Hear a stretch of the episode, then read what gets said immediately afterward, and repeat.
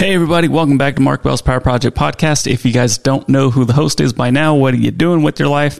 Uh, but just in case this is your first time around, this podcast, of course, is hosted by Mark Bell, co hosted by Nsima Inyang, and myself, Andrew Zaragoza.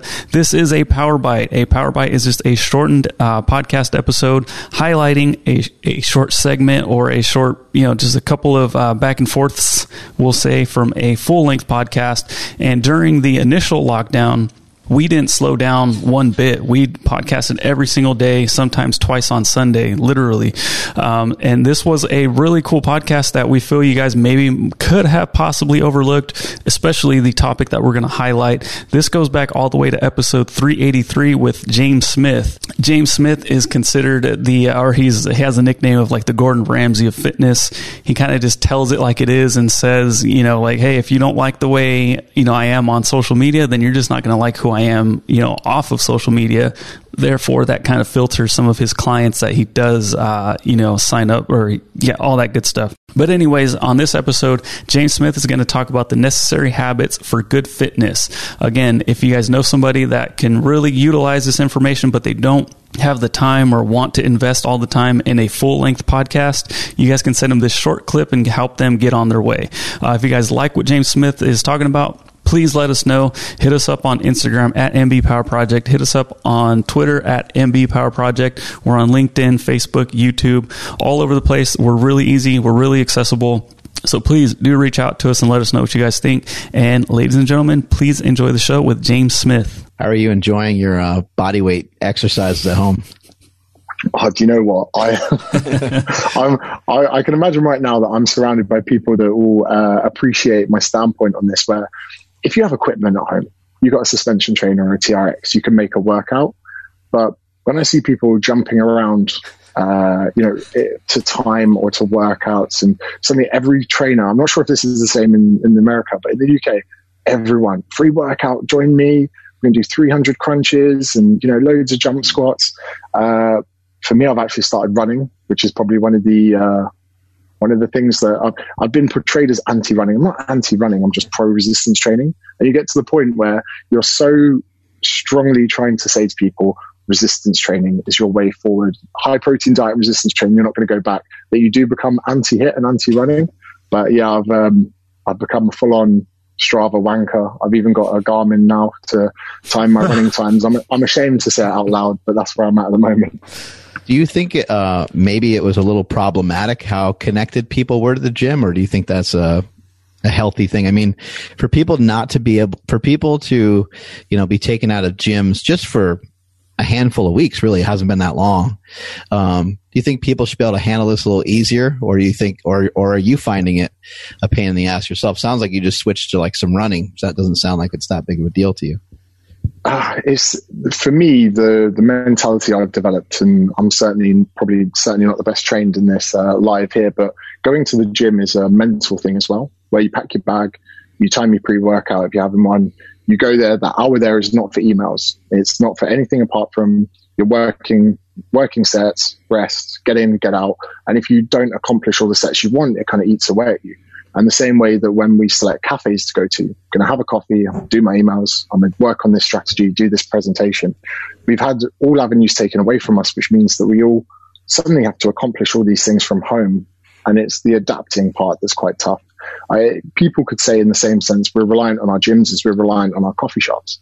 Uh, so it, it's one of those things that I think in the future, uh, if this is going to be a recurring theme with COVID and another viral disease, we do need to potentially have a little box at home with equipment that we can use to, to resistance train. And we should have a coffee machine at home so we can get work done. But uh, yeah, I think we've all certainly realized how dependent we are on these things and how important it, not just the gym is for our mental health, but having that routine. Because leaving the house, getting away from your kids, even getting away from your friends is quite a, a really important part of everyday routine in life. Is there anything you're enjoying about running that's different from uh, lifting, or do you hate it?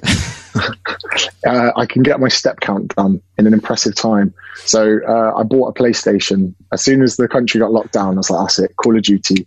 I'm getting a PlayStation. And to go out for an hour and come back and hit my 10,000 steps, I feel accomplished. So even though I'm there at 4 p.m. playing PlayStation, I'm I'm laying there going, yeah, but don't worry, I've hit my steps today. So running is the the best way to get your steps done in a short period of time.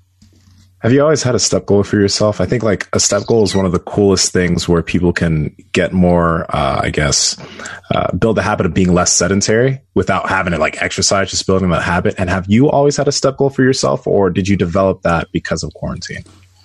I think um, it's something that I really like to establish uh, into my clients. And then I felt like a bit of a fraud giving out the information. I'm sure we're all guilty of not taking our own advice, especially with training, where we're like, you need to dial back your training to your client. and, and, then you realize that you're overtrained and you're sore and you know, you're doing way too much volume.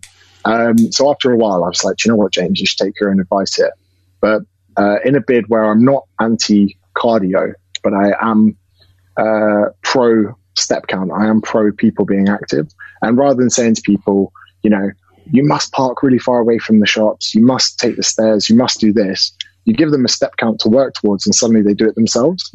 And it, it sounds pretty bad to treat your clients like like children, but I've done that for years where, you know, if you're in a room with a child and you're like, do not go through that door, they'll do it. They'll go through it straight away. Mm-hmm. But if you kind of give them the freedom with a, with an overpinning principle of, look, it's just 10,000 steps a day, they will become proactive. They will walk more. And without the word cardio coming into question, they're almost upping their own anyway.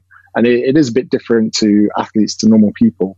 But then again, I found some of my clients do go out jogging on their own prerogative if I set them a step count.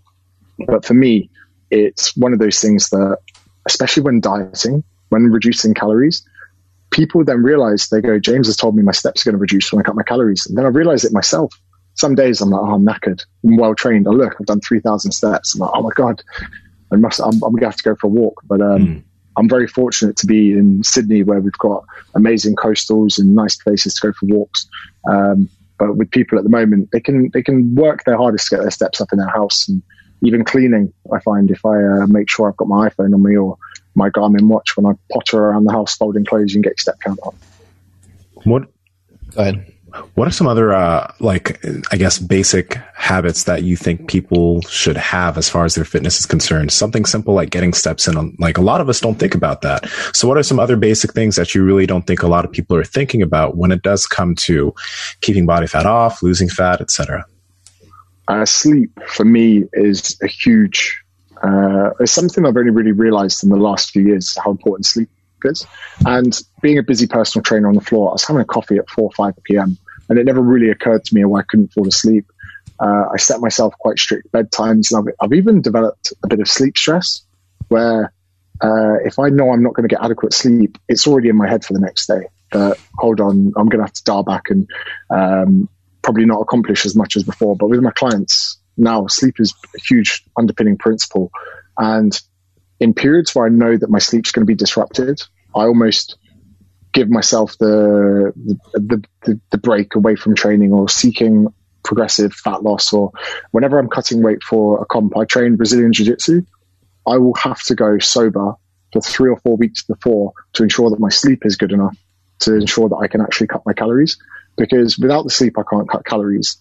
And without giving up alcohol, I can't get the adequate sleep. So it's kind of this knock on effect that goes throughout. And again, I find that if I focus on my sleep, then my alcohol intake is reduced as a byproduct. Whereas if someone said, don't drink alcohol, they'd be like, no, it's part of my life. I need my gin and tonics and my beers. So I think sleep like steps is that kind of overpinning principle that creates good habits underneath.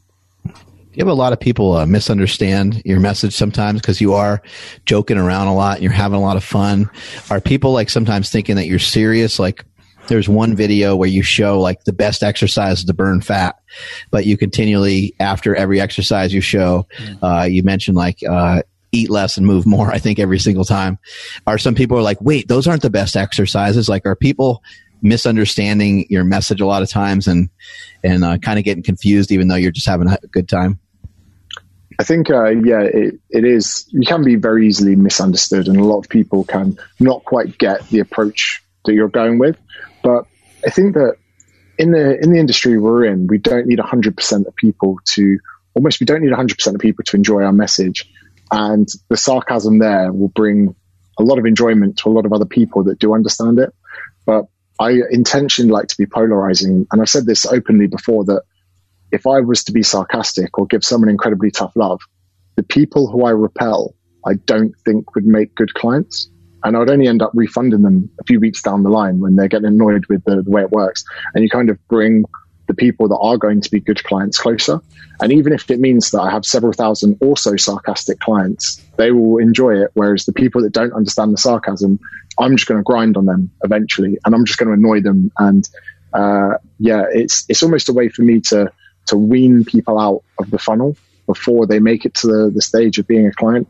And similar, if you uh, for, if you bring this into a dating context on a first or second date, sometimes you drop some hints about your intentions to gauge a reaction, and then sometimes they'll be like, "I'm looking for something serious," and you're like, "I'm so glad we've clarified this so early on in the first date, so that you don't end up going into a second. So I see these videos being very much like that, so people uh, are well aware of, of what kind of message I'm putting across because if they don't like mine, there are plenty of other people that they'll get on with.